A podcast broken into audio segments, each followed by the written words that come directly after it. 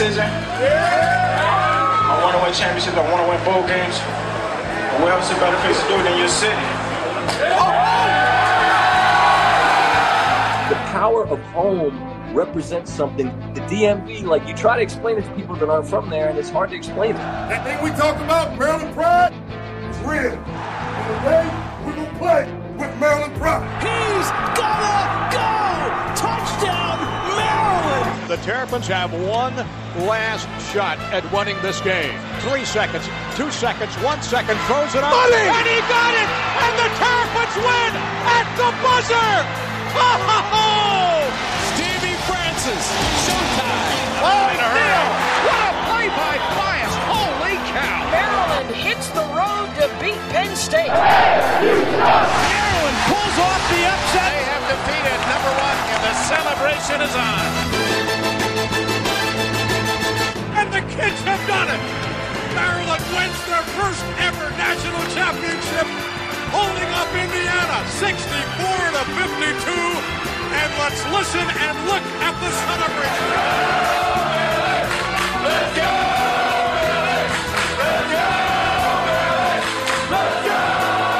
Be not afraid of greatness.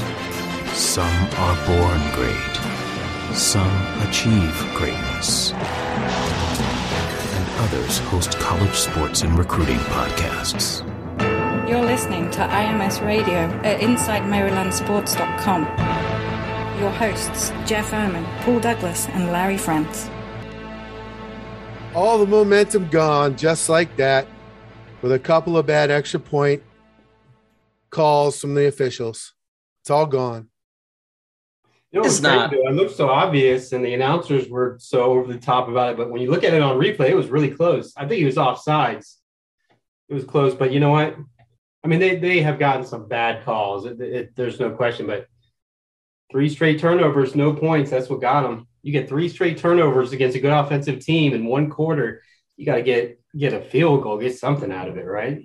It was tough, man. I mean, Purdue, honestly, even more than Michigan, I think that was the first team defense that was really able to stop Maryland's offense from doing much of anything when it mattered. Um, and that's that's tough. It's going to happen. I think they're a better team than their record, and that was a bit of a concern coming in, but you didn't know. Yeah. Um, you know, and Maryland just kind of crapped the bed, and then they got some really bad breaks again. And you'd like to think eventually those things start to make up for themselves as the season goes along. But boy, I mean, either one of those two calls goes the other way, you're at home and you're in overtime. And, you know, I feel pretty good in that situation with, with Ryland back there. It's just, that's just a real dagger. And, you know, again, yes, was Glaze downfield? Sure. He was wa- he was freaking 50 yards away from the play, affecting nothing. It's just a shit call. And then you know the offsides. Was he? Was it not? Was it closer than it should have been? Than than we all thought? Yes. Was he still offsides? Pretty much. And everybody on the goddamn field was just standing around, including that guy. Like he just kind of stood up at one point and just kind of let threw his arm over to you know to try and go after the kick because everybody was like, "Oh, of course that guy's offside." Yeah. except the refs. Are- so are- I, I just there's been a there's been a, a, a an attitude uh, in in Terp fandom about how you know you can't blame the refs. You should blame Maryland. They should have scored some points. You know what? I can blame both. Maryland should have Maryland should have never been in that position to begin with, and the refs also sucked and have sucked for them all year long. And you know, turning that W into an L sucks. I don't think all the momentum is gone, but but it sure puts some pressure on them next two weeks. Five and one would have been a whole five and one looks pretty, you know, immaculate if you could get there. Five and one would have been, you know, then you setting yourself up for all kinds of possibilities. There's still good possibilities, but you needed to roll this roll roll through this little three or four game stretch with wins. And I mean, I think they'll beat Indiana. Watch, they'll probably get makeup calls this weekend when they don't need them, right? Or shouldn't need them. I shouldn't say won't. They might need them. And I was going to I, I don't know. Indiana is is horrendous. I think Maryland wins by. It's a road game. Yeah, I, would, the Big I actually, I weirdly, I weirdly feel better about um about the Indiana game uh, now that they lost this game than if they had won that game. You know, setting themselves up for uh, a possible trap game. But uh, that's that's how my that's how my brain works. Yeah, but it's a road game, and Indiana views this game as their chance to get to a bowl. This is their they've got to beat Maryland to get to a bowl. Everyone in that range, that's the they're going to get Maryland's their chance. And they've given Maryland tough games slash losses pretty much throughout. Maryland hasn't really been able to blow them out, regardless of the situation. You know. Yeah, it's it's always been a pretty tough game, um, regardless of where either team is. I, I'm I'm not like super sure they're going to win that game. They should win that game, um, but uh, yeah, I don't know, man. I just more than anything, I mean, people talk about the defense, and the defense has not been great in first halves. They usually come out in the second half and have found an answer, and they did really against Purdue too, for except for that last drive. But the offense just it still feels like something just isn't quite clicking right. And I, I can't tell what it is. And I'd love to hear uh, what our guest tonight uh, has to say about that because he's seen all this stuff too. And he has a little more intricate knowledge than I do. Already starting to get some good comments in, in the chat room. I have to bring up one. And and this is on the back of a comment that was made on the Maryland, the 247sports.com message board. Illabo says, I just love the intro. It's so damn corny. not corny, corny, is it? Corny might not be the, the word I would use. No, but there was also a comment uh, this past. There was week. a comment about the length. The wait, it is long. It is long. long. It's 100%. Long. It's a long intro, and it might be too long, but so many people just freaking love the intro, and I do. I never get tired of watching it, so I'm going to leave it. You, you see on your on your podcast thing, yeah, you got these little. I mean, I mean, look, I'm not big into the. What what podcast is that? The Scuffled podcast. This is, this is, the Scuff podcast. It's a soccer nerd podcast, but oh. but you see, they got these little these little things for 30 seconds. Oh, you just oh now 30 seconds forward. Oh, look at another 30. Oh, another 30. All right, now we're talking. Like, yeah. come on, people, hit it four I mean, times if you want to. Right. I mean, it's it's about two minutes long. So if you don't like the freaking intro, that's fine. But like. Yeah Everybody else likes it, so shut your ass up. Also, our good buddy Thomas Wentz is in in the chat room. Tom, what's up, brother? Yeah, he said when we were talking hey. about the penalty calls, his he had a one word comment that sums it up perfectly: rage. I was yeah, pretty mad. Pretty I was pretty mad. I was I was pretty sad about that and angry and and the two point conversion flag came like the ref just waited till like after the play and it was like a delayed ah what the hell like almost there like is, he saw, almost like he saw the touchdown and then he and then he threw it. Well, there is then, some reason for that because if Leah runs, then it's not a penalty. But still, there's so many things that could have just gone the other way, and they're going to overtime. Yeah, I mean, so was, many. And it wasn't even after he threw the ball. It was like after he threw the ball, Rat caught it. They started celebrating, and then a flag came out. It was My, way late. It was really, it was incredibly late. Like he got a buzz from New York or something. I like, uh, I had my no, no, um, from Indianapolis. Yeah, from yeah, from wherever the Chicago, right? Oh, um, Chicago. Um, yeah. So Dave, like Dave I, Revsine was texting him, "Hey, yeah, yeah.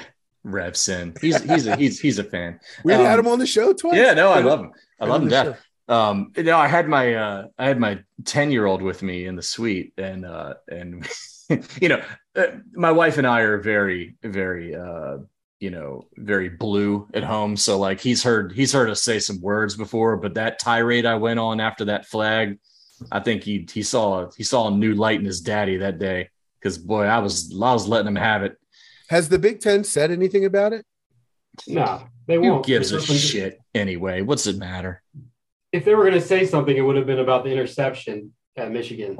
I thought they did say that. Didn't they say yeah, that? It, I never no? saw anything. Yeah, I don't know. I don't think that's how they roll. Yeah. It's frustrating. It's you know, it, and and the thing is, and I, I think it's a good point here that you know if this is the year for Maryland or things are really coming together for them to break out, I mean, you know, that one win difference between, say, a seven win team and an eight win team, or potentially an eight win team and a nine win team, like that means a lot to it a does. program of Maryland stature. Yep. So, you know, it just, it, you know, if it's difference between six and seven, okay, you know, but I mean, it just, it just hurts. And, Maryland has got such a hill to climb in this freaking conference. You know, it's just really kind of soul crushing to see that even be a factor in a game like that. You know, when yeah, Maryland's got so many other things to in, in their way to being a competitive program here. Just it really just kind of it's just a kick in the nuts, and it sucks. You know, you really just wish it'd be decided on the field, and you know. Have you ever, Paul? Do you coach youth sports? No, I I, didn't would think so. probably get arrested if I did Yeah, something like that. I was just gonna say, Jeff. I know you do. When that stuff happens to you when you're coaching, what do you do? I try not to be that guy yelling at the ref, but I definitely almost I've almost been kicked out a couple times. Yeah, I think it's real awkward too because the gym will just get real silent. You got some like sixty year old dude who's just refing for like twenty five bucks a game for the cardio. Like one more out of you and you're out. But usually, usually I don't. You know, I try not to be that guy. But sometimes it's hard, man, in the heat of the battle, and that's just youth sports. You know, imagine you got to raise that. You know, there's a lot more at stake, obviously, on that level. But I, I've seen. Well, Paul, we were talking pre-show in the pre-show about your adult softball league, and that gets those That gets- the adult leagues get. Oh, you can't you can't mess with softball, bro. It gets heated, dude. Have you had any? softball, bro, is a whole different breed. Have you Oh, had yeah. a bench clearing brawl yet?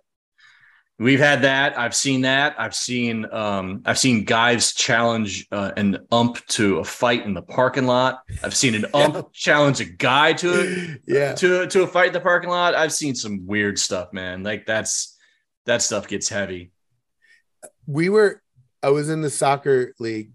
This is about five years ago. I don't play anymore. I'm too old. I'm broken but we were we were pretty good. We were in the playoffs and we were in the semifinals.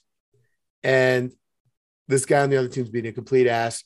He and our goalie like collided on one of those ones where they're both running and he screams you you touch me again. I'll knock your head off. And our goalie headbutted him and then he goes, ref, like that. He said, You touch me again, I'll knock your head off. And then as soon as he headbutted him, he screamed the ref. Well, that was one incident. Uh, five minutes later, he was chippy with one of our other players, and our player chased him down in the center box and just took him out. I mean, hardcore attacking him. Bench is clear, and everything's going crazy. And our goalie, who was a complete asshole, okay, like I almost hated having him on the team, and it was very good. He comes running from the goalie box to the center circle, fly over top of the, the pile of people all together, and does flying Superman. Did not connect, but flying swinging. And I was uh I wasn't near the center circle. I play forward, so I was not near it. And I came up, I was one of the people on the outside, like holding the other guy's jersey, and the guy was holding mine, kind of thing, like on the outskirt outskirts. And then to top it up, wait, wait, wait, wait, wait. Was, it, was this like a hold me back? Like get you you you go to no, eight, no, buddy. I wasn't pretending that I wanted to be in the middle of it. It's just what you do. Like you make sure you're kind of paired off. You're making sure this other guy's not. No, I just I can't I can't not think of that beautiful story from you in the in the stands telling the guy to go to H. Yeah, go to hell. The dick thing. Um, so the best part, this is the playoffs, the semifinals. So it goes to penalty kicks. Sorry for this tangent, but it's great. We go to This is penalty the non kicks. this is the non rev segment tonight. yes, yes. We go to penalty kicks, and that guy, nobody got thrown out, by the way, including our goalie who came in through a haymaker. Eh, they come in, the guy comes up, and we were winning 3 1, and they needed it. It was very close to the end of it, and their guy comes up, and our goalie, Matt, saved it. He, and he picks up the ball, walks up to the guy within a foot of him, and slams the ball as hard as he can on the ground. So it bounces up, almost hits the guy in the face, and he goes, Fuck yeah, like in his face, like that. And I was like, oh, here we go again. But the You're guy, gonna do it again. the guy just walked off. But yeah, anyway, that's my. One time I was ready to throw down. I think it was two years ago. Some kid just blindsided my son, just shoved him from behind in basketball to the floor- Yeah. floor. And he like crumpled up in pain. And I, I, you know, when it's your kid, it's a whole different story, Yeah. right? And so I was letting it fly. And the dude came up to me. He's like, "I'm his dad," and I and I was like, I was ready right then. He's like, and he was like, "I agree. He he got to stop doing that shit. I'm not gonna let him play the rest of the year." okay, so It's like, he, all right, he we're, said we're good. he said the We're right good. thing. yeah, yeah, because he was real close to me, and I and I was incredibly filled with rage and adrenaline at the moment.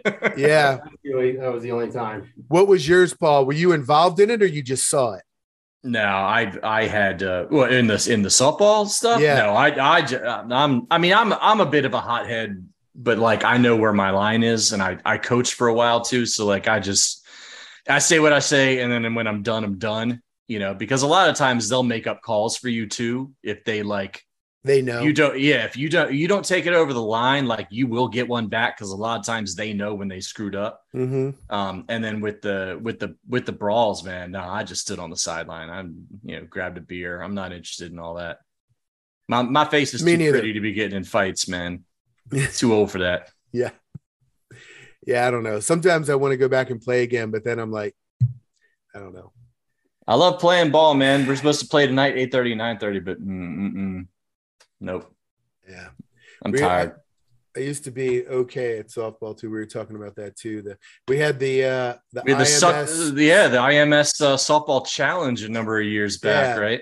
suck board versus versus sports board. Sports board. I was on the suck board team. So was I. Yeah, we Yeah. we were teammates a couple times. I yeah. I think we won most of those, didn't we? I don't remember who won. I don't know. It was a long time ago. Yeah. See, we were doing weird internet guy stuff like years before these young kids. Yeah. Like, you know, Before now it's like, yeah, now it's like, you know, hey, they're dating online, they're meeting randos on trips and stuff. You know, we were doing this stuff forever ago. Innovators, really. Do you remember the Orange Bowl trip and the hoagie hot tub picture? I wasn't there, but I was there. Yeah. And and there is the infamous episode of me walking out on my balcony naked while everybody's in the courtyard of the hotel. You remember this? I don't remember that. I I remember the uh the um the Gator Bowl and the uh the poopy jeans that got left in the team hotel bathroom. I don't Uh, remember was- that. Yeah, that was a whole Wow. nother. All right, we got to we got to have like a special episode where we just tell stories Just about tell stories. old stuff. People are literally jumping out of their window right now. listening. Yeah, I know. Talk- or maybe talk- maybe maybe going down there on their balconies naked, just in, in tribute. I I I did it, and I announced the entire courtyard that I was naked too, and everybody was uh let's say Oh, no, surprised. we'll just nobody- say that was the reaction. Eh, nobody could see anything. It was fine. Did anybody hit you? Did anybody hit you with the Jeffrey Cooler? no, Thomas Wentz in the chat said he he uh he owns the Pete Rose slide, so that's his contribution to the to, to the sports uh, physical violence. Anyway, okay, sorry. So Locksley should have just had it send his team out for a brawl. There you go. That's what I think I somebody did somebody did post um uh on the on the inside sports.com message boards after the game that uh, they were reading Locksley's lips and apparently he told one of the refs that you fucked us. Yeah, yeah. and, and and honestly, I'm glad that he did because he he has kind of an all shucks kind of you know, you know kind of uh, mentality about this stuff. Like I'm kind of mad. I'm kind of happy he got mad because you know this stuff's got to stop. And I know part of it's not like there's a. Don't get me wrong. There's not like a big anti-Maryland ref conspiracy going on. Isn't here. there? No, no, that's bullshit. What happens is generally good teams get the calls, right? Teams. Why that did Purdue get a established- call then? I don't know. They just they could just suck and be Fluke. incompetent. Just a fluke. But like the Michigan stuff, I completely believe it's just like, oh, it's Michigan. Oh yeah, yeah They're those are they're blue they're bloods. Those are they're blue tough bloods. and they're well coached and they're you know they don't commit penalties. You Yeah. know, it's it's just a it, it most of it's incompetence and stupidity and you know home crowds aff- affecting things. And Maryland doesn't get Purdue those breaks. home? No, Maryland doesn't get those breaks a lot of times. They're the new guy in the conference. They've been a terrible. They've been a terrible P5 football program for decades. I mean, that's what we are. Just own it. It is what it is. We're trying to fix it, and we need. We don't. We don't need the help uh, fr- from the refs going against us. That's for sure. And but it's just one more obstacle on the way. It it just is what it is. Nobody's going to change it. No, you know, sternly worded letter to the Big Ten headquarters is going to change it. You just got to fight through it and keep finding wins. So find And a way. the last time they weren't a shitty Power Five program, our guest was on the team at that time. That's right. One of the best three year stretches in the history of the school. I will say second best behind 51 to 53, where they, they won a national championship. And then the other year they went undefeated. where they would have won a national championship had the voting happened after the after the bowl games. Right. But in 51, had the voting happened after the bowl games, they wouldn't have won it. They were only getting one natty. They deserved the one one way or the other. Yeah. Wouldn't it have been Maryland's luck though had they switched it in between and they got zero, but they did not. Maryland got one. That was probably the best three year stretch. There's other three. They won three straight titles in the 70s, I think, and three straight in the early mid, 80s. mid mid 80s uh early mid 80s was a pretty good pretty good stretch too i mean the the one thing you can take the one the one the one kind of down point to the to the ralph early years was that they couldn't quite beat the big the big program you know No. like they had a lot of wins against a lot of good you know top 25 solid programs they couldn't beat florida state they couldn't beat florida they couldn't beat notre dame like that was like the one thing that kind of held that stretch back a little bit if you're talking historically, right? Also, while you're talking historically, I want to give a shout shout out to Bob uh, Bob Sullivan. So we did an article recently. Jonathan Morris wrote it about the hardest records to break in Maryland history, and it was a good, really good list. And this is one you could easily overlook. But Bob Sullivan, uh, who played in Maryland in the '60s, had 10 picks in a 10 game season. So he, Jesus. he sent me a note mentioning that, and yeah, we should have. Wow. should have uh, meant because that's amazing. Ten. That's picks. fantastic. And they never never threw the ball back then. Yeah, and he, he he mentioned that too. So that's this guy was a ball hawk. This is Go back- ahead, Bob. Our back in the guest, early '60s. So shout out Bob Sullivan. If our you- guest has a record. podcast listener, which is you know we'll see. Bob. Sullivan. Congratulations, Bob buddy. Sullivan. Our guest has a record, not just a Maryland record, an NCAA record that is going to be difficult for anybody to break as well. Four punt return touchdowns in a single season in 2002. Yeah, that's incredible. Steve Suter, by the way, I don't even know if I said his name. He's and he's also he's out he's the color analyst for the Maryland Terrapins Radio Network. He does the games with Johnny. Four punt return touchdowns in a season in 2002. That is tied for the NCAA. yeah, it's best it's ever. it's tied with a few people, right? Like, but still, um, but who's it- it's a to crazy. that? He was so fast. He would have been in the NFL if he didn't have. I I have his I have his his 40 yard dash time that will be coming up maybe in the fill in the blank section. We'll get to that. Little foreshadowing there. Yeah, he. I will say the, I, and I don't want me to disrespect my guy because he was awesome, uh, but he did have that like cone rule back then. That's not still in effect anymore, right? Where they had to- Actually, I was going to ask him. I thought for a while they had the rule where you were not allowed the fair catch. Do you remember that? oh, I don't remember that. I don't Maybe it was that. just the NFL. Yeah. There was a there was a period. It may have only been a couple of years where punt returners and kick returners were not allowed to fair catch. Hmm. Well, I don't think Someone could- in the chat looked that up for me. I don't think you. I don't think you could fair catch a kickoff. I, I'm. I'm pretty certain you could always fair catch a punt. But I'm telling you, I I think. Am I completely off my rocker? Please in the chat. There's not a ton of guys. Somebody look it up for Yeah. me. There was a period of time where that rule was in place where you could not fair catch. Yeah, I just remember. I remember from that period. It was that. It was when that cone rule started, where like you had to give the punt returner like two yards or something. And Suter was so good at catching the ball and then just making that first move and make that first guy miss, and he was freaking Maybe gone, like, maybe the cone time. rule was in conjunction with the no fair catch rule. Maybe I don't know. Again, that was that was a long time ago, man. You're asking a lot of my my brain power here. It was a long time ago. I had to rewatch the 2004 Gator Bowl to just kind of remember the game. I mean, I remember that they crushed him, and I remember his, he had a punt return for a touchdown in that game. The convoy. and that was amazing. But I didn't remember there were a couple other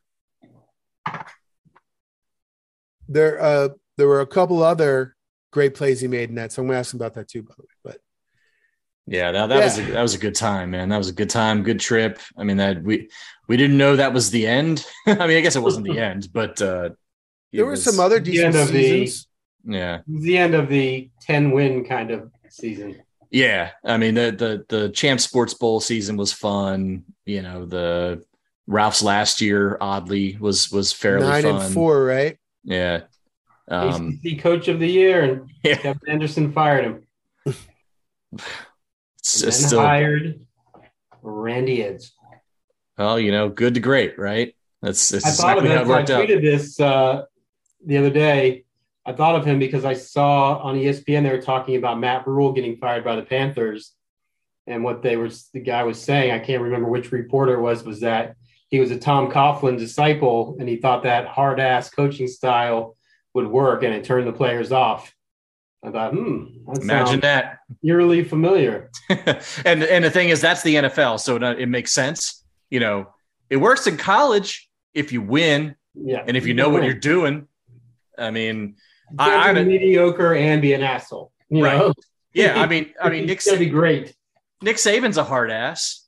Guess what? He wins football games, right? So they're willing to put up with that crap. But he's a hard ass in real effective ways, not like platitudes and right. BS, so you can show people that mm-hmm. you're old school. Yeah. you Yeah. know. Yeah, but that that no, old no, no earrings in the building and all that. yeah the like the like you know no do rags like it's it's just it's just performative bullshit i mean Hey, you know Steve is here. Let's let him in. We- And All by the right. way, we will be getting to basketball. I know that people want basketball recruiting, one thing in very particular. We'll get to that after Steve, but Steve Suter's joining us right now. So let's let him in the chat room. Steve's iPhone. There he is. I don't know if he can hear us yet. I got you. How you doing, Steve? I'm good, man. We were just what are, what are, what, what are we He's got- drinking He's What got are the drinking? margarita. This is my classic. uh, This is almost Monday through Thursday. My daughters dance Monday through Thursday and on Sunday. Luckily, there's a nice spot attached to the dance studio that serves this beautiful, what they call fishbowl margarita. Nice. It looks like That's a a- little. That's Yeah. incredibly It's a fishbowl. It's, it's like a fishbowl, right? They used to they used to put a Swedish fish in there. like a oh, little really? touch. So it Yeah, looks like Yeah, So they don't. you- they took it out. I'm upset about that. you have time for one drink and then you go pick her up and head home, right? Usually, yeah. Yeah. See, I'm, I'm very familiar with this because my son did a lot of that musical theater. So I was always taking him to rehearsals and things. I, and 100%. same thing. There was always my favorite place right by there. Yeah. So It's Doing attached. dance- I mean, this, dance this lessons, place Does she ever just does she ever just go like that and take off trying to dodge people just out of like genetic instincts? Yeah, no, no. No? Okay. It's, uh, oh, so I she's have got two- the Steve two Suter moves. Yeah, I have two daughters, and they both are dancing, and they would. I mean, they're they're probably above average athletically, so they would fare well in the sports world. But Not the the, the mother is all in on dance, and they just took after her, and I just I felt like, hey, I'm not. You lost. this. Yeah, you, you smile and you smile and you drink your margarita That's yeah, yeah. I used to I used to not like it as much, but then the margarita started flowing, so I said, all right. What What are they doing? Ballet? Is it ballet? They're doing all of it, right? So they're Tap, jazz. all of it. So Yeah. my like my oldest is 12. She's five to nine most nights because they got to do an hour Yep. on each discipline. Yep. So Wow. the wife and I are Alternating. chauffeuring back and forth. It's crazy. I mean, we're just we're here every night. I mean, this this place has had. I probably spent twenty thousand dollars in this restaurant. make make you miss two days right yeah, no doubt. Look, when it's for your kids, man, it's all worth it. So Right. Yeah, that's what they say. yeah, that's what, that's say. what we're told right Yeah, We're told. exactly. Steve, I looked it up online. We were talking about we weren't sure what your title was, but umterps.com says you are the color analyst for the Maryland Terrapins Radio Network. So how's that going for you? Spending time with Johnny, being the being a color guy with him. it's pretty cool. It's I have I have no training for it. I wasn't even aware that it was a possibility. I mean, I always kept my foot in the door. I was doing the pre and post game show when I first got done playing, just to try and get my angle of attack there in the radio scene because I kept hearing rumors that there was going to be an opening, and then it just got I kept getting kind of passed over, and then of course, right, they go with Scott McBrien because he's the quarterback, right? so I get it. You got to go with that kind of name. And then they go with Lamont Jordan because he's the best running back to ever play. Okay, I get it. So ironically, I'm in the Dominican Republic two years ago. I'm on vacation with my family and friends. And I get a call from Johnny, and I'm at this time I'm like 12 margaritas deep, right? Because I'm in the Dominican Republic. And he says, Hey, we need a guy because because of COVID, there's some protocols that got put in place that not everybody was abiding to. So they needed a guy in a pinch. And he's like, Hey, can you do it? And I was like, uh, well, can I call you back? Because I've been drinking margaritas all day. I need to you know, do some logistics here, figure out if it's going to make sense. Obviously, woke up the next morning, called him the next day, and I said, "Yeah, man." So it's really how it started and how it's gone. No practice. I then called him after the contract stuff all got linked up. I said, "Hey, Johnny, uh, should we meet up for lunch? Maybe you give me your do's and don'ts on what you want me to do, what you don't want me to do." And he's like, "Ah, nah, don't worry about it. Just show up, you'll be fine." So yeah. it was really just throwing me to the wolves. West that West Virginia game last year was my first game ever doing color commentary. Good game I for probably- you. Good team for you to start against. Oh, it was a great. Yeah. So so right. So that's that's good because I think a lot of the audience probably likes the passion that I have towards the university and then specifically towards West Virginia. But I also know it's still a professional type atmosphere that I'm supposed to portray. So I, I had a hard time there in my first game, not knowing how much emotion I should show.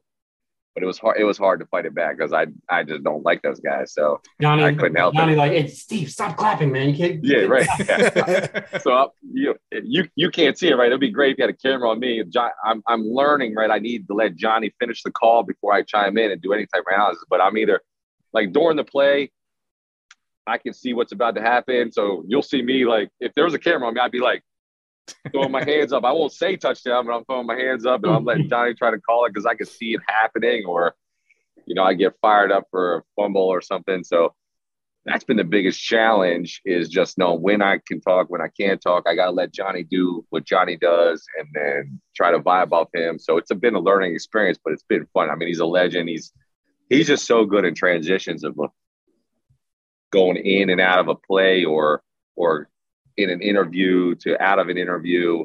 That's the stuff that I'm I'm really in awe of. Of just how smooth he can open a segment coming off a commercial and it's just rolling off his tongue and I'd be like, what do I, what should I say here? What should I say here? But he has nothing like that. It just, it just flows out of him.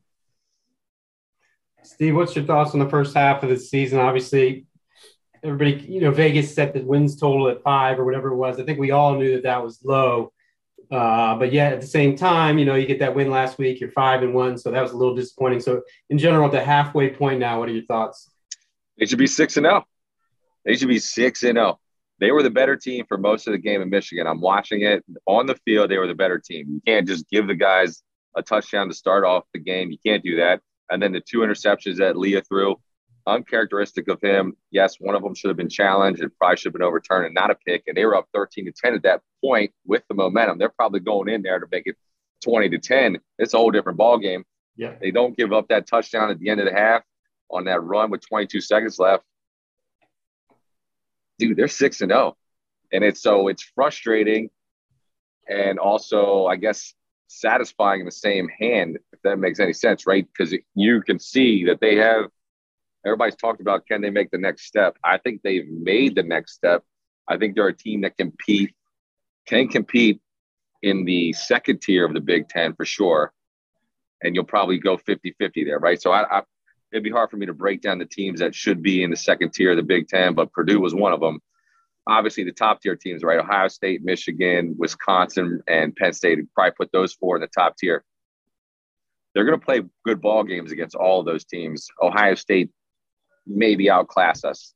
Okay, fine. So you're you're behind one team, but you can you can win any game this year in that second tier. Purdue was one. That's why it meant so much to me. I thought it was the biggest game on the schedule, regardless of Penn State, regardless of Ohio State, regardless of Michigan or Wisconsin, because Purdue was a game against what you want to be your equal. You want to take the next step because you've been in the bottom, right? You want to go to the next tier and show that you can win in the next tier, and Purdue would have been that game.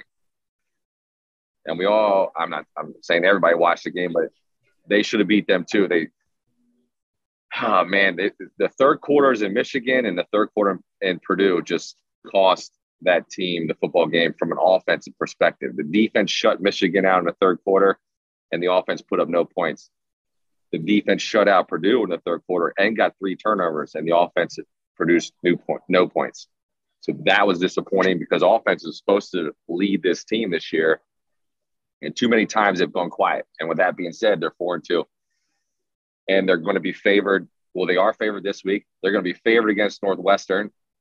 If they win both of these games, Indiana, Northwestern, I mean, there's not it's not out of the realm to say they won't be favored against Wisconsin at Wisconsin.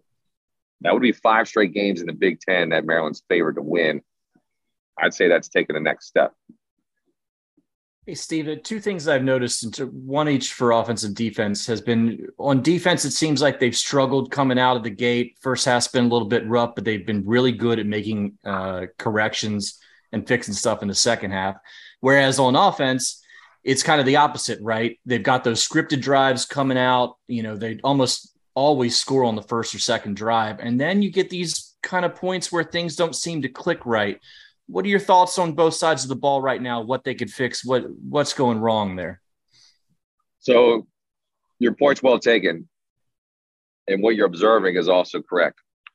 And it's always been, and this isn't just Maryland, right? This is all football.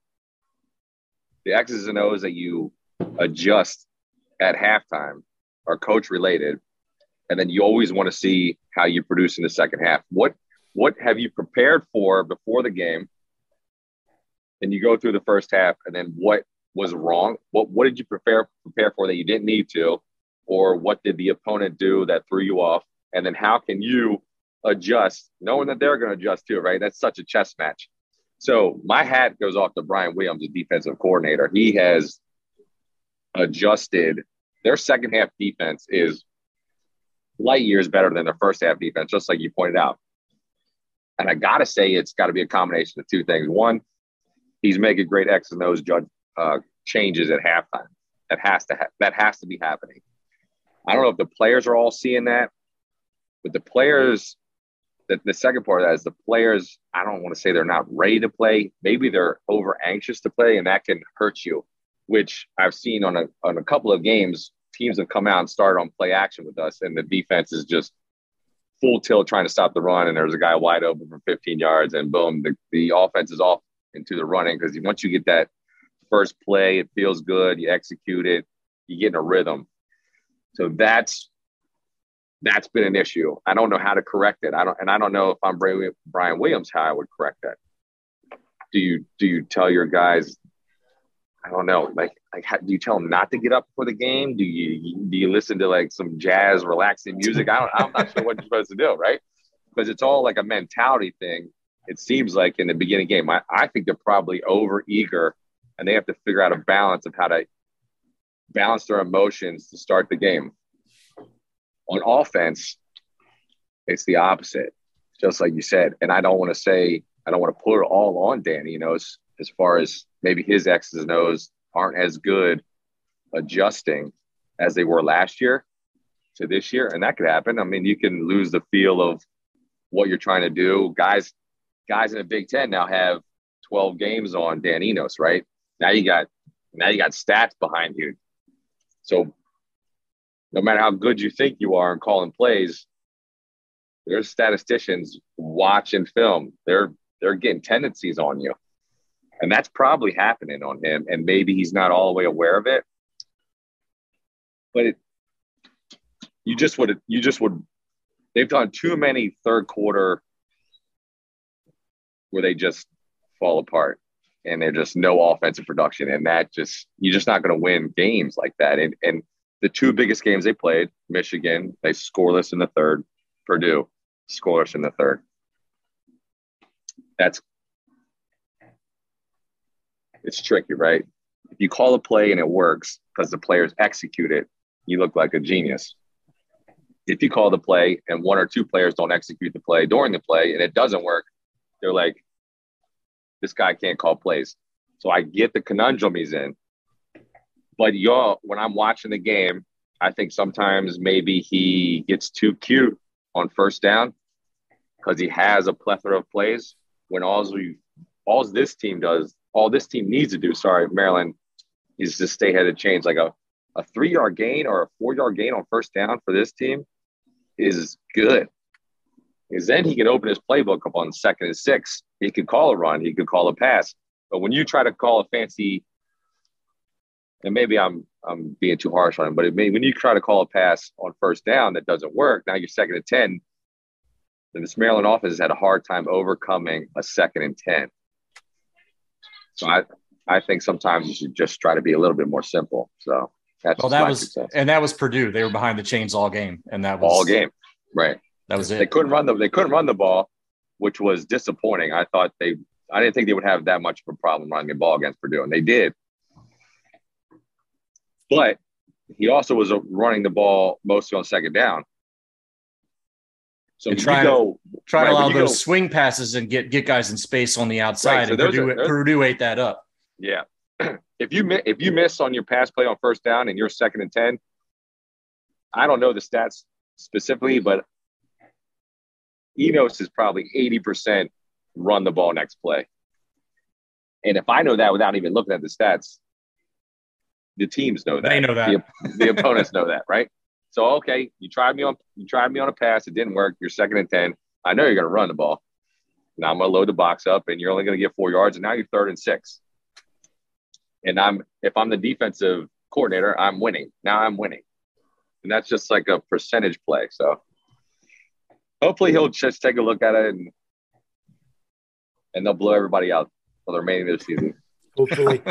we are speaking with the all-time leader in punt return yardage at the University of Maryland, Steve Suter. Let's go. We were also talking about your NCAA record that may never get broken for punt return touchdowns in a single season. That's right, Steve Suter. Steve, the fan base, particularly on the inside marylandsports.com message board, been talking a lot about the attendance and the apathy of the fan base in general. And you've been uh, pro, you've been involved with the program now in multiple capacities for many years, and things aren't where we want them to be right now. How do you see that turning around? What can happen? Is it just win? Just that's it? Just Yep. win. Yep. It was there when I first got there. I showed up when the team had just went five and six, lost to Virginia in a gut wrenching game I was listening to on the radio. Oh, I don't don't Uh, bring this don't bring this memory right. up, man. Oh, Billy, that was a Billy. I McClellan remember the game. I was there. Yeah, right. Christ. So I, My, I uh, just watched Randall listened to that on the was it still out of radio. I'm coming in the next. I'm coming in next year, and we go five and six, and the crowd is the crowd showed up for that. I want to say that was Temple, first game of the season. But you gotta you gotta win in here. It's it's not like a Michigan where they're gonna sell out every home stadium game for 305 in a row, whatever crazy number it is since like 1975 you just don't have the you don't have the excuse me you don't have the fan base here. You just don't. As much as everybody here wants it to be it just isn't here. You have to be a product of winning here. And i get it and i don't get it so it's hard to pinpoint there's not like a coach you could bring in here there's not a there's not some five star recruit that's going to make guys just show up, you know, families just show up on a Saturday when their kids are doing a soccer game or playing in Pee Wee somewhere. You got to win games. And so that is also why the Purdue game was so important because, okay, yes, it was family weekend. So you're going to have more attendance just because of that. Parents come to see their kids for their first year here in college or, or second or third year. But it was a noon game. And I'm out there at like 10 o'clock, walking the parking lot, just talking to people. And it was twice as many people that has been at any game this season at home. So then on my my anxiety's building up because I'm like, they have to capitalize on this. They have to snowball this momentum. They have some momentum right now. This is a big game. There's a lot of people here. You pull this one out and you go to Indiana, you go to Northwestern, or excuse me, when you come home to Northwestern, homecoming is going to be humongous. So I hope the loss of Purdue didn't hurt that attendance that could have shown up at Northwestern, but we'll see. It's, I mean, it's just not been historically a great football fan base. I don't know how else to say it. So if you want people to change their plans on Saturday, they want to think they're coming to see a W. Is there a guy or two on this team who, outside of the household names, Taulia and all these guys, who's really caught your eye since you're you're you're really watching every play kind of unfold? Any younger guys or guys you really like, you know, un, unsung kind of guys? So I'll try to get to the unsung guys, but I, I can't have that conversation without saying Beau Brade on defense, the safety, right? You lose Nick Cross, third round pick, and Jordan Mosley, two safeties, and everybody's thinking, what are we going to do at safety? And Beau Brade is a beast. He's a tackle machine. He's fearless. He'll he'll he does no, has no regard for his body when he's trying to make a tackle, which I appreciate and respect because You did. that wouldn't be me. I'm not doing it. I'm not doing that. and he's not just a tackle guy. He'll he, he makes plays in coverage. He's probably like if I had to pick a guy, he's my favorite guy on defense, and it's, and it's just his mentality at play. So he's awesome. I love him. He's and he's tricky, right? Because he's going to be a guy that's going to hopefully go to the combine, and he's not going to run a four three like Nick Cross, and he's not going to jump forty two inches, and he's not going to bench two twenty five 22 times, but he can play football. So he's going to be a guy that I'm going to watch and hope makes it in the next level because I think he deserves it. And he's just a good football player. And it, and it is, can the scouts overlook his measurables? I mean, I'm not saying he's slow by any means, but he's not going to blow anybody off the charts like Nick Cross Yeah. did and, he, and go third round, right? So he's one on defense. Uh, Jaishawn Barham, the freshman, has impressed the last couple weeks. He started the season, we never called his name. He never made a tackle. So I was nervous. I was like, man, this is our biggest defensive recruit. And he's he's getting quality play at time, but he's not making any tackles.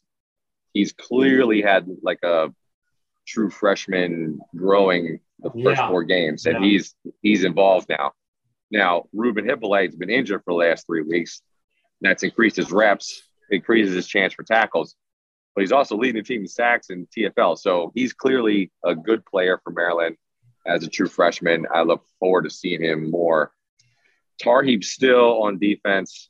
I mean, I guess he's kind of a flash name. He's not an underdog, but he's the most versatile versatile guy there. Now the problem with him is he hurt his finger like second week. He cut it. He had to get surgery on his tendon. He's been playing with a cast since Mich- sorry since SMU and he's the guy that you put in the nickel. He can get involved in the run game. He can make tackles. You can blitz him, and he can cover the slot. Well, they couldn't do that with him for since week two because of his injury. Because they're like, we can't put this guy in there to try and make tackles on nickel because he can't wrap up. He's having a hard time covering guys. So they've tried to keep playing him, but and I know I know from his perspective, he's probably so frustrated because he he's like a shell of himself out there. He's like physically running healthy, but he's not I, I couldn't play. I couldn't play DB with a cast on my hand. Like, how am I supposed to tackle somebody? I, I've watched him try to tackle people and not use his arm, and it's affected him. I've watched him try to cover people, and it's affected him. I think last week he finally started playing the sl- the nickel again in the slot. They try to get him involved, so hopefully moving forward he's better. Uh, if I went to offense, unsung.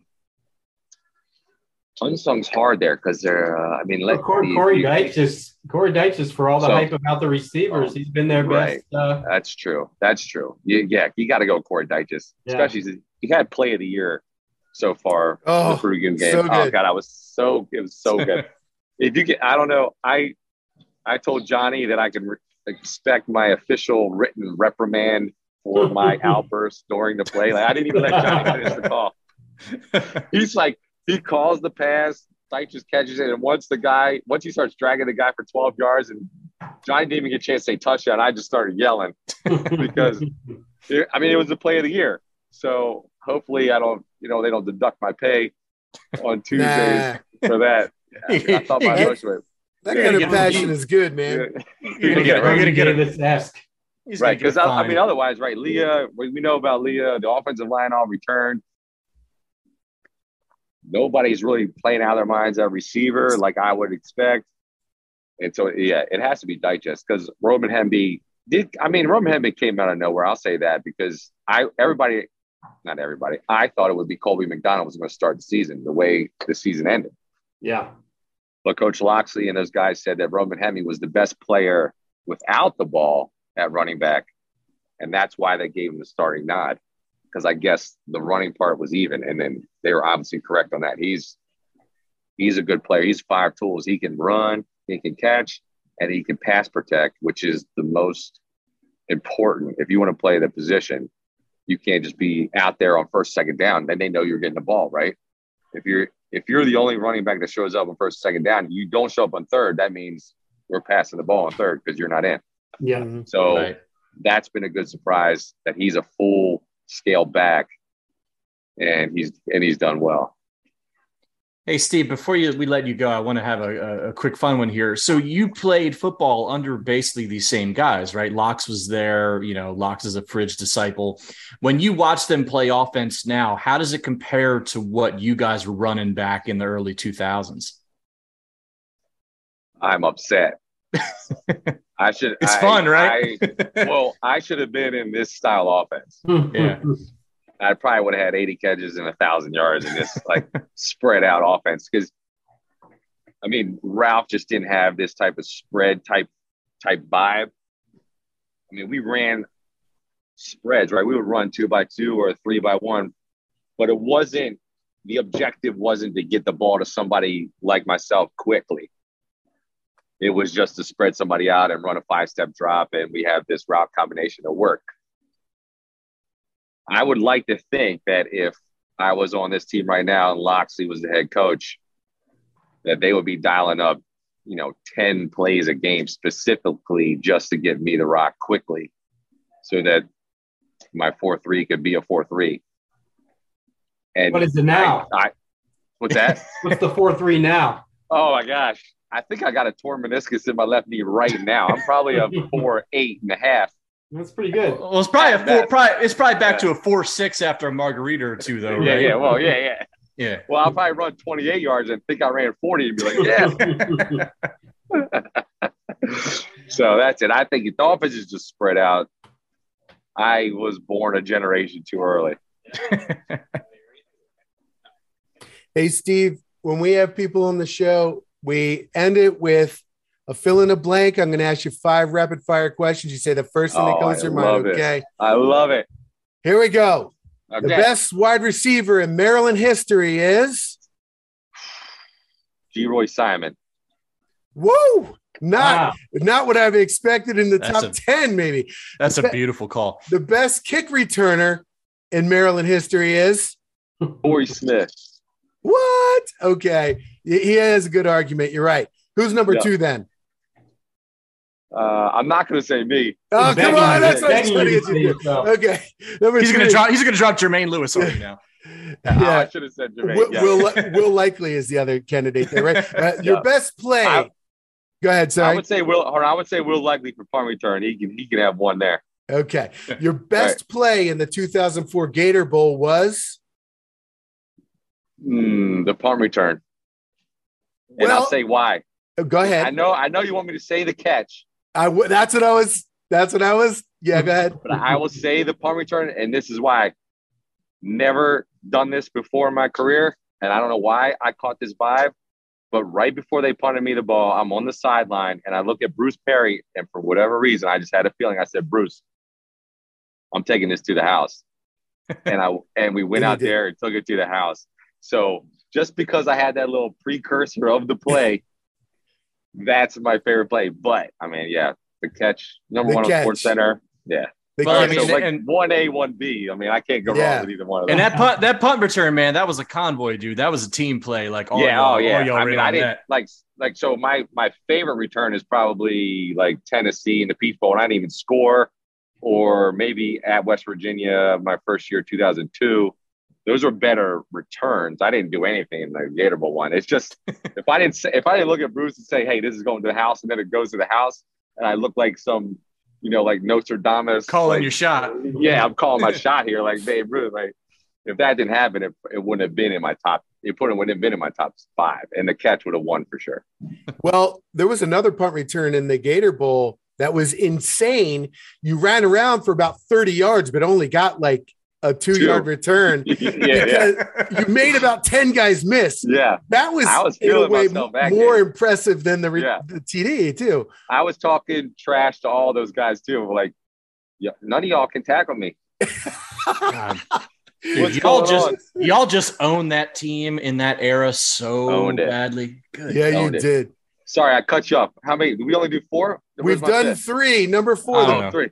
the best word to describe the officiating against Maryland in Big Ten games this year is warm beer. warm beer, shitty. It's horrible. Okay, yeah, it's horrible. Okay, Warm beer is horrible. okay, I got it. I got it. All right, last one. Your favorite frozen alcoholic drink is? ah, it's got to be old margarita here. There we go.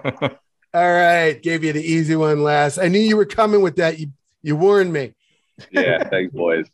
I also called Nad Lib because I, one of these was about your 40 yard time, and Jeff stole that from me right before. Yeah, That's best okay. one was in Cole Fieldhouse on Cole Fieldhouse four three five electric time on the on Cole Cole Fieldhouse. We ran the forty on the basketball court.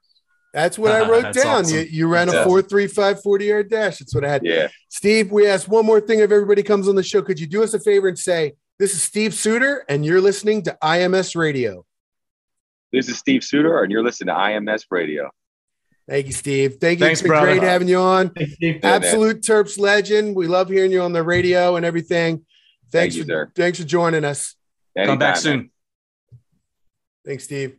See you, boys. All right. That was Steve. That was good, man. If you're into fun. if you're into hardcore deep football discussion, that was the interview for you, man. He was he was going deep diving into that stuff. Dude, I I love that so much. My again, I, I talk it up. I talked him up last week, but like uh, Coach Tooch on the Inside Sports.com message boards, he breaks down all those plays and like when you're not somebody who's played football before, like getting that kind of insider, you know, look at like why something works versus why it doesn't work. Man, it's so cool Yeah. and just so much fun for me. Yeah, Jeff, you you still I was like, no. Because that was one of my that was my fill in the blank. i the one I made up on the spot was the one about the officiating. So, but that worked out. The warm beer. Warm beer. Like, Wait a minute. That's two words. Cheater. Yeah, I did say the best word, but that's okay. That's No, cool. that was, yeah, that was, good. fun. I like that doing the dad thing, chilling Yep. out. Like, man, we've all been there. Yeah. Hey, while while I got a lot of people in the in the chat here chat room here with us, please do us a favor, subscribe to the show. If you're watching and if you're listening, next time you hit YouTube, do us a favor. Search Yeah, for like- IMS like- Radio. Liking this video is good. Subscribing to the IMS radio page is better. Yes, That's how- please. that's Thank you works. guys. Subscribing to In advance. InsideMDSports.com is godly. yeah. Look, you make enough money, man. Let, let some of us get, All right. get some crumbs over here. Steve's interview went nearly a half an hour. We were planning on 15 minutes. So I'm sure we're not going to cut the basketball All right. recruiting. Sorry, guys. No basketball recruiting tonight. We're not going to cut week. that. We're not going to cut that though. Here we got to jump into that. That was a, an abrupt segue there, but I'm no Johnny Holliday. We're going to jump right into it. Jeff, Muhammad Diabate is committing to Maryland this weekend, correct? I honestly don't know, man. It's really quiet right now. You know, I talked to somebody over in Maryland today.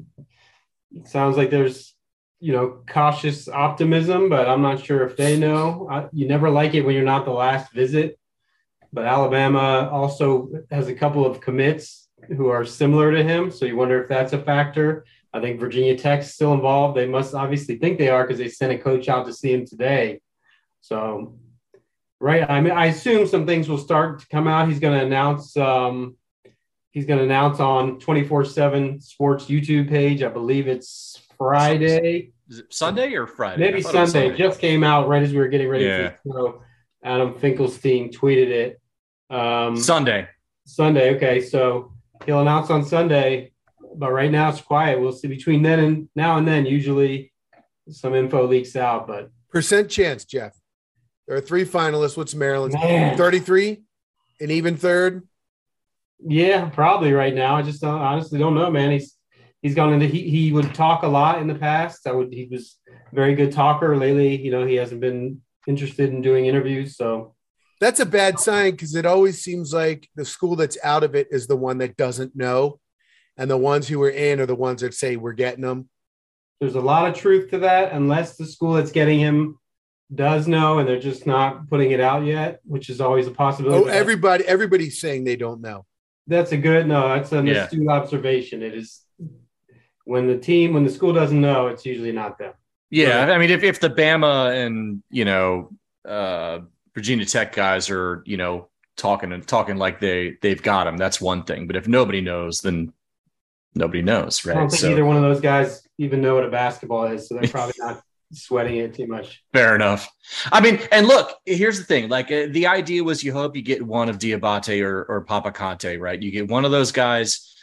That's a solid, you know, solid get, and the the kind of sit back and see what Derek Queen wants to do.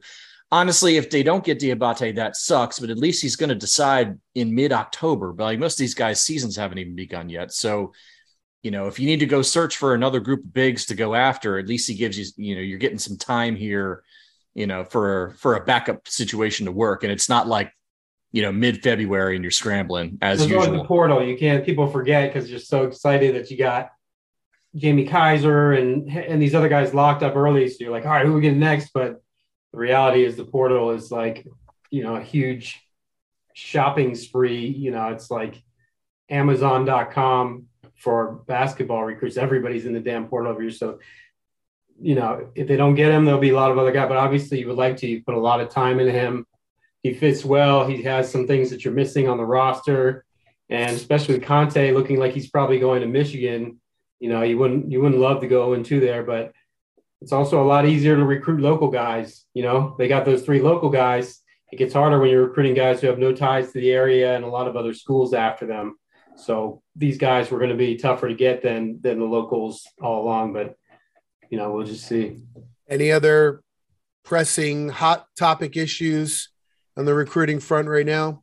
Uh, Derek Queen is visiting this weekend, long awaited official visit. Uh, so that's a big one. He said last week or two weeks ago that he's not going to reclassify to 2023. We'll wait and see on that. I'm not really buying that until I actually see it happen. If you're a guy like him, I don't see any reason to stay in high school for an extra year if you don't have to, right? You're not gaining anything. You're not getting better coaching. You're not getting any NIL money, which he'll demand, he'll command a lot.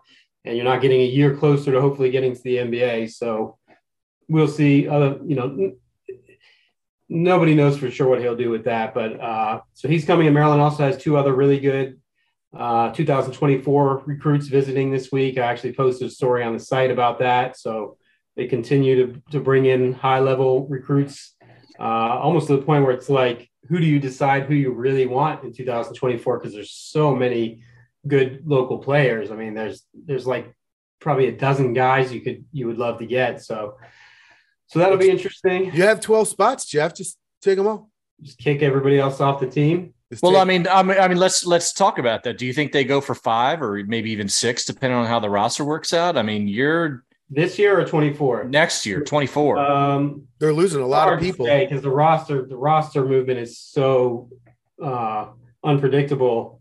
But yeah, I mean, with that many players, the, the problem obviously, or not problem, but slight challenge is you just brought in these three guys. Everybody thinks is the future. So anybody who's coming in behind them is going to be like, you know, how big is my opportunity here when you just brought in these building block guys? So especially guards, because they're all guards, it's going to be a little tougher. So focus is a little bit more on on forwards and big men, I would say, for that class. I don't think six, but with so many good options, if they can get them, yeah, I mean, five maybe, just depending on who's coming and going. Because you could imagine, you could imagine this whole roster turning over after the season, right? I mean, other than, you know, I mean, who's who's uh, maybe, you know, maybe you get Juju back for another year, but probably not.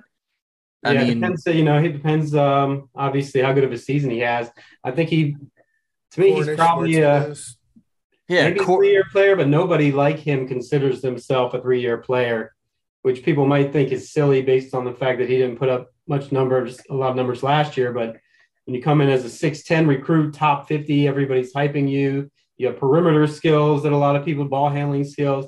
Nobody's thinking about three years, so it depends how he does. And then those bench guys, if a few of them don't distinguish themselves, then you got to think that they'll move on. Uh, but it's always unpredictable. I think it's even more unpredictable with this team because these bench guys, nobody knows who's going to be good and how good and who's going to not be good enough. Yeah. No, just you could imagine a situation where you really could end up with a, a 23 and a 24 class where you're you got five and five or four and five or something like that. I mean, I, I don't know. I get the feeling Willard would probably prefer to bring in freshmen as opposed to hitting the portal Oh, yeah. hard every year. But I mean, yeah, actually, that's funny you say that. He talked about that at Big Ten Media Day. He said, he basically said he used the portal last year because he had to. It was too late to get any high school kids. And, but that's not going to be how he builds the program. And he specifically said he's going to build the program through local recruiting. He said local, but, uh, but there's so many elite, not quite elite. Queen is in that elite level, but borderline elite guy. Kanai Ruths uh, is, you know, he was a five star early in his career. Now he's a little lower, but he's still huge upside. At he's at IMG Academy with Jamie Kaiser. He's visited once, and then Darren Harris is, you know, he might only be ranked forty something, but Duke wants him, and that tells. I mean, that's that says it all because they're just recruiting at an obscene level. Um, so there's those guys. There's a couple guys they got coming in along with Queen. Uh, there's, you know, the list is really long in 24, so that, that's going to be really interesting. Well, I certainly like that comment just because I I think there's some lessons to be learned about, uh, say, a Jahmir Young, right? You know, a guy who who was a he was a starter at Dematha, but he wasn't a a jump off your, you know, he was not a highly recruited player. But these guys who play in the WCAC, like they can ball. So like you get a guy who's maybe a little too short, you know, maybe doesn't quite fit your profile right. These are still guys you can build a program with. So like if that's your fourth or fifth recruit in a class who's willing to stick around for a couple of years, that could turn into a really good player. And I, I kind of wonder whether you could really just sit back and be like, yeah, we're going to build a DMV, you know, program. Like. Yeah, I mean, we're to, you know, the, you know, Villanova did a lot of that. That Gonzaga, Chris Jenkins, right? He was what, six, five big man, right? But he just like, screw it. I don't care. He's a baller. And that worked out well for him and well for Villanova.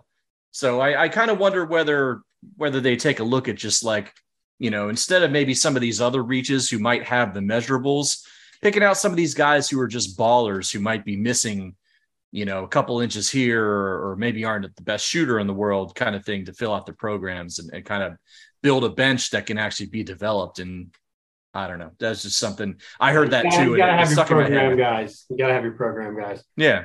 When the season starts in about a month. Today's the 12th. Less than a month. Less than a Well, month. the, the the midnight run is tonight. That is Wednesday night. Oh, Um, we were going to do that. we were going to Remember do that.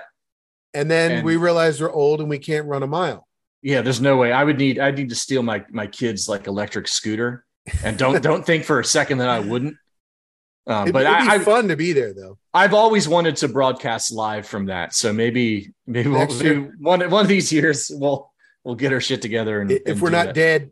Yeah, try to try to keep breathing in the. In I the got meantime. morbid. Yeah, sorry.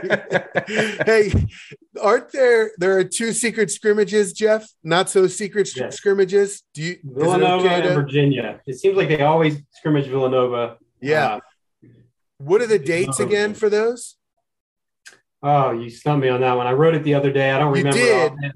They, they're soon. They're towards the end of the month, I think. I, I thought like they have they, they have an, another open practice this Saturday, and I think they play one like the next Saturday and one I think on a weeknight. But I don't.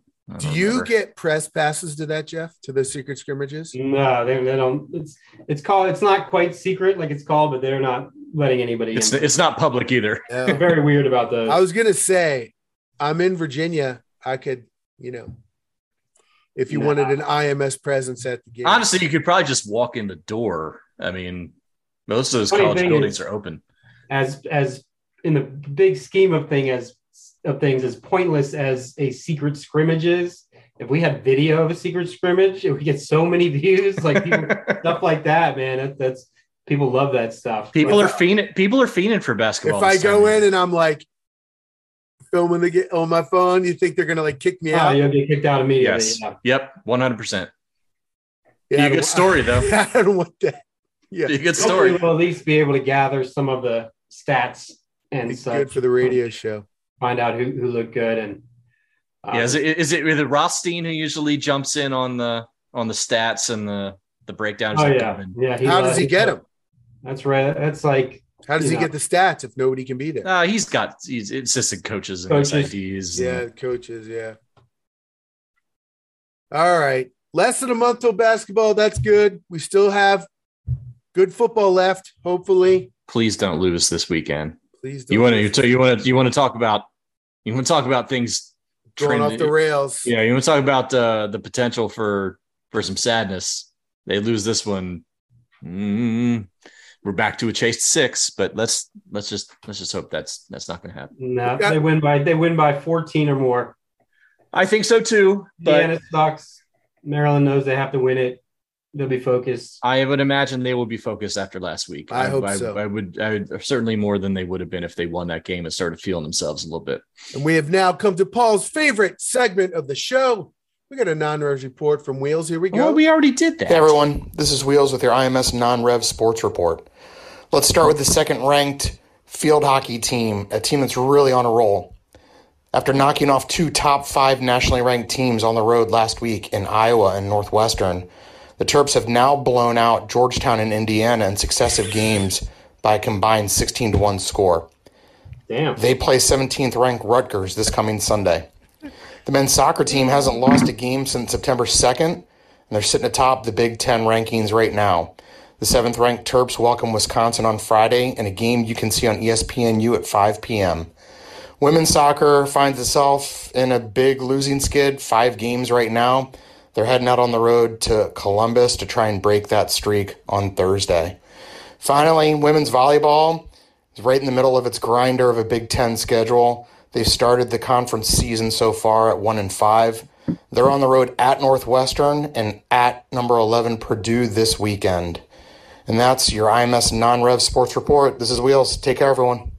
I actually watched the women's Maryland women's volleyball game a few weeks ago. My dad is like, I was visiting my parents, and somehow he's become this women's volleyball. Dude. it's getting watches- really popular. He watches it in just amazement, and he tells me over and over, "I just don't know how they do that. Like, I I don't know how they do it either. It is crazy, but I watched them, and it's they were getting really popular. It is. and or Michigan State, and then they were looking good, and then they just completely fell apart. I think if Why don't you write? Aren't you going to write that? You don't think people would care? I'm like, no. He's like, how many people think will read it? I was like, women's volleyball gets pretty good ratings on Big Ten. yeah, yeah. Big It's Ten just- Network. It's it's I would love to, relative. you know, I if we did, if people would read it, we, we'd write that. We'd write wrestling. It's just, um, Well, tell Wheels to write a women's volleyball report, and we'll see what happens. You'll you'll judge the numbers. We'll see. 1,000 views tops, which is a And very for those of you for those of you on the radio who can't see, it was very funny during Wheels report. Paul held up his cell phone with the podcast app up, showing people how to advance thirty seconds at a time. So there you Just go. trying trying to help the people, man. Maybe you did that. Maybe you did that, and you jumped. Uh, you maybe you were Yeah, maybe you jumped too far. And Marty, you jumped a minute into the future. All right, we're gonna end the show with a segment called "Convince Me." You guys are gonna have to role play as someone or something Maryland related and convince me of something Maryland related. Jeff, we'll start with you. You are Shalik Knotts. I am Mike Locksley. Convince me why you deserve more playing time.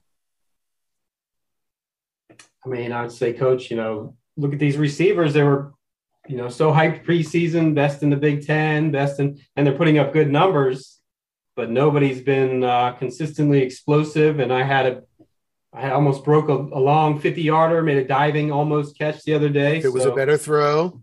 It was Taulia, you know, he's, as an aside, he feel, it feels like his deep ball hasn't been quite as uh, reliable this year. That's true. But I would say, you know, Demus obviously isn't quite his, his himself yet. So let me get some of those reps. Maryland Right. needs a long ball threat on the outside. That's what Demus was before, but he ain't right now. Could be Shalik.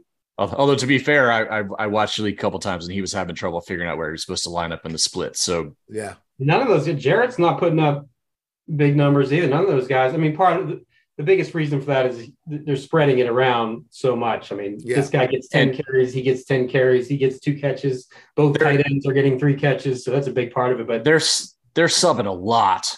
I mean, Yeah, but they're not- they're across not the getting board. those. And maybe Yeah. that's why they're not performing as well. Too could much. be. You could be too much. Too much. Uh, you know, uh, keeping guys keep fresh is everybody- obviously Yeah. you know Everybody important. has. It's hard to keep that many guys happy when you have Yeah. that. All right, Paul, you are Kevin Willard. I am Derek Queen. Convince me why I should commit to play at Maryland in 2023. I would like you to play at Maryland in 2023 because we can pay you some money. And you're not getting paid money in high school. Well, you may be getting some paid some money in high school, but not as much as we're willing to give you with our brand new NIL program. Um, and we can help get you ready for the league. You'll be my first premier big time stud recruit with a bunch of local kids that you already know, some with you played with. And we'll go win some games and you can send you off to the NBA in a year or two. Not bad. I think the money part of it, show me the money, right?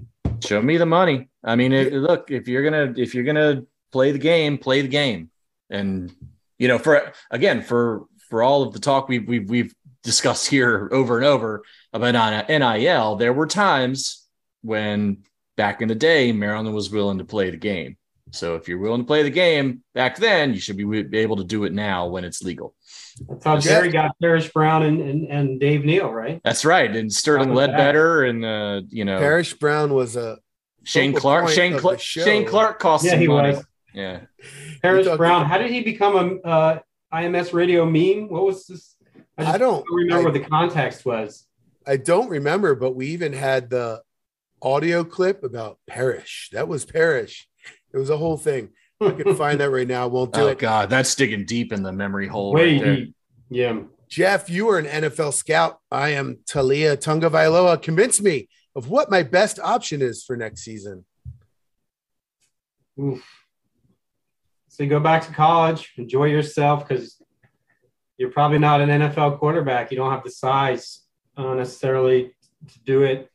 On the other hand, if we're being honest, I might tell him, take your shot now because you're not going to get any taller or any younger. Okay. take a look at canada i mean we've been some small guys who have been performed up there i don't know Be good for Maryland if you came back. Paul, you are SECU Field at Maryland Stadium, and I am the Maryland fan base. Convince me why I should occupy your seats during football games. Whew. man that's Tell, tough tell him to tell him to fill you up, Paul. yeah fill me up boy um I don't know, man. I mean, look, it's a Saturday. Weather's been nice. Who wouldn't want to come watch some football? Maryland's been winning football games. Yes, they lost last week, but they won all the other ones at home. Most of the stadium seats are empty, and the, all the good seats are empty, or not all the good seats, plenty of good seats are empty. So come fill them. You're not you barely even have to pay. Yeah, aftermarket. You don't even have to pay uh, actual cost of them. Just come down, spend twenty bucks a seat, watching football on a Saturday. It's a nice way to spend a day. That's all. Mm.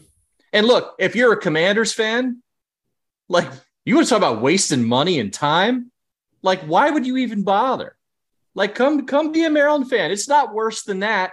It's I better. promise you, it's not worse than that. I'm taking my son to Buffalo Wild Wings every for every single Commanders game, and he's so diehard he won't give it up. I'm like, dude, we need, Oh, it's not man. worth not worth doing this anymore. You would talk about something that backfired, right? Yeah, there you go. I poisoned him, totally Yeah. poisoned.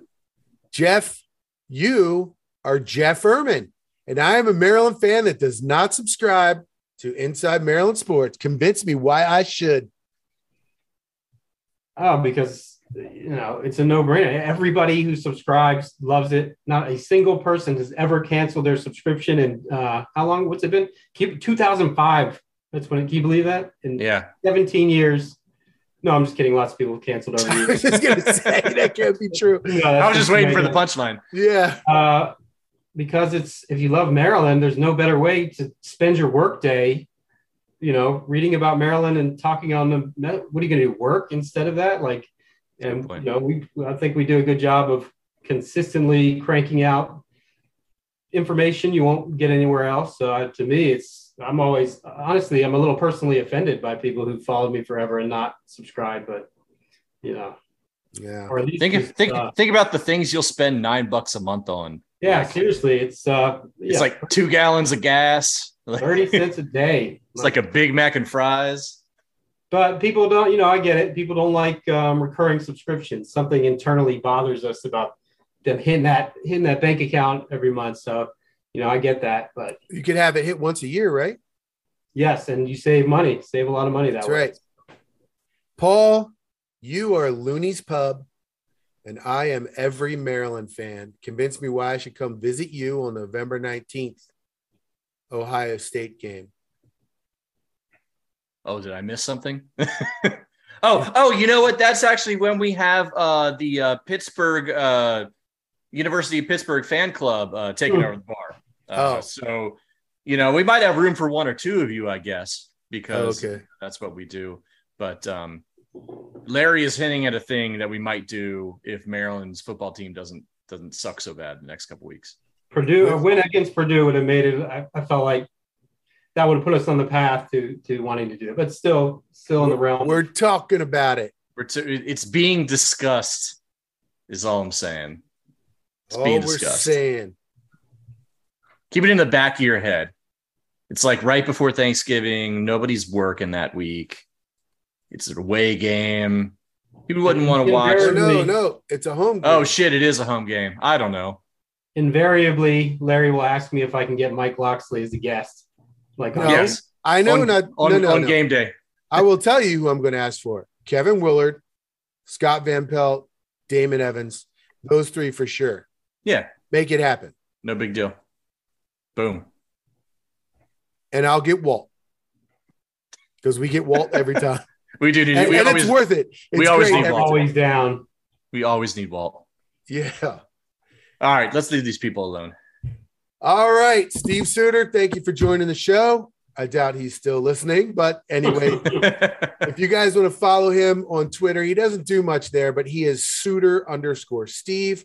So give him a follow there. Definitely listen to him on the radio. That passion he on the brought, floor. yeah, the passion he brought today, talking about the team, you can hear that when he's on the radio call with Johnny. So thanks to him for joining. And if they don't lose next week, I assume we'll be if they lose, maybe we'll Yeah, we might have to hide under our couches we'll for take a while. we'll take the temperature of the fan base. Yeah, But They're not losing. hopefully we'll be back next Wednesday. Jeff just guaranteed to win. Just saying. Jeff guaranteed to win. If they lose, you can blame him. Unsubscribe. All right, guys. we will see you guys next week. This is IMS Radio.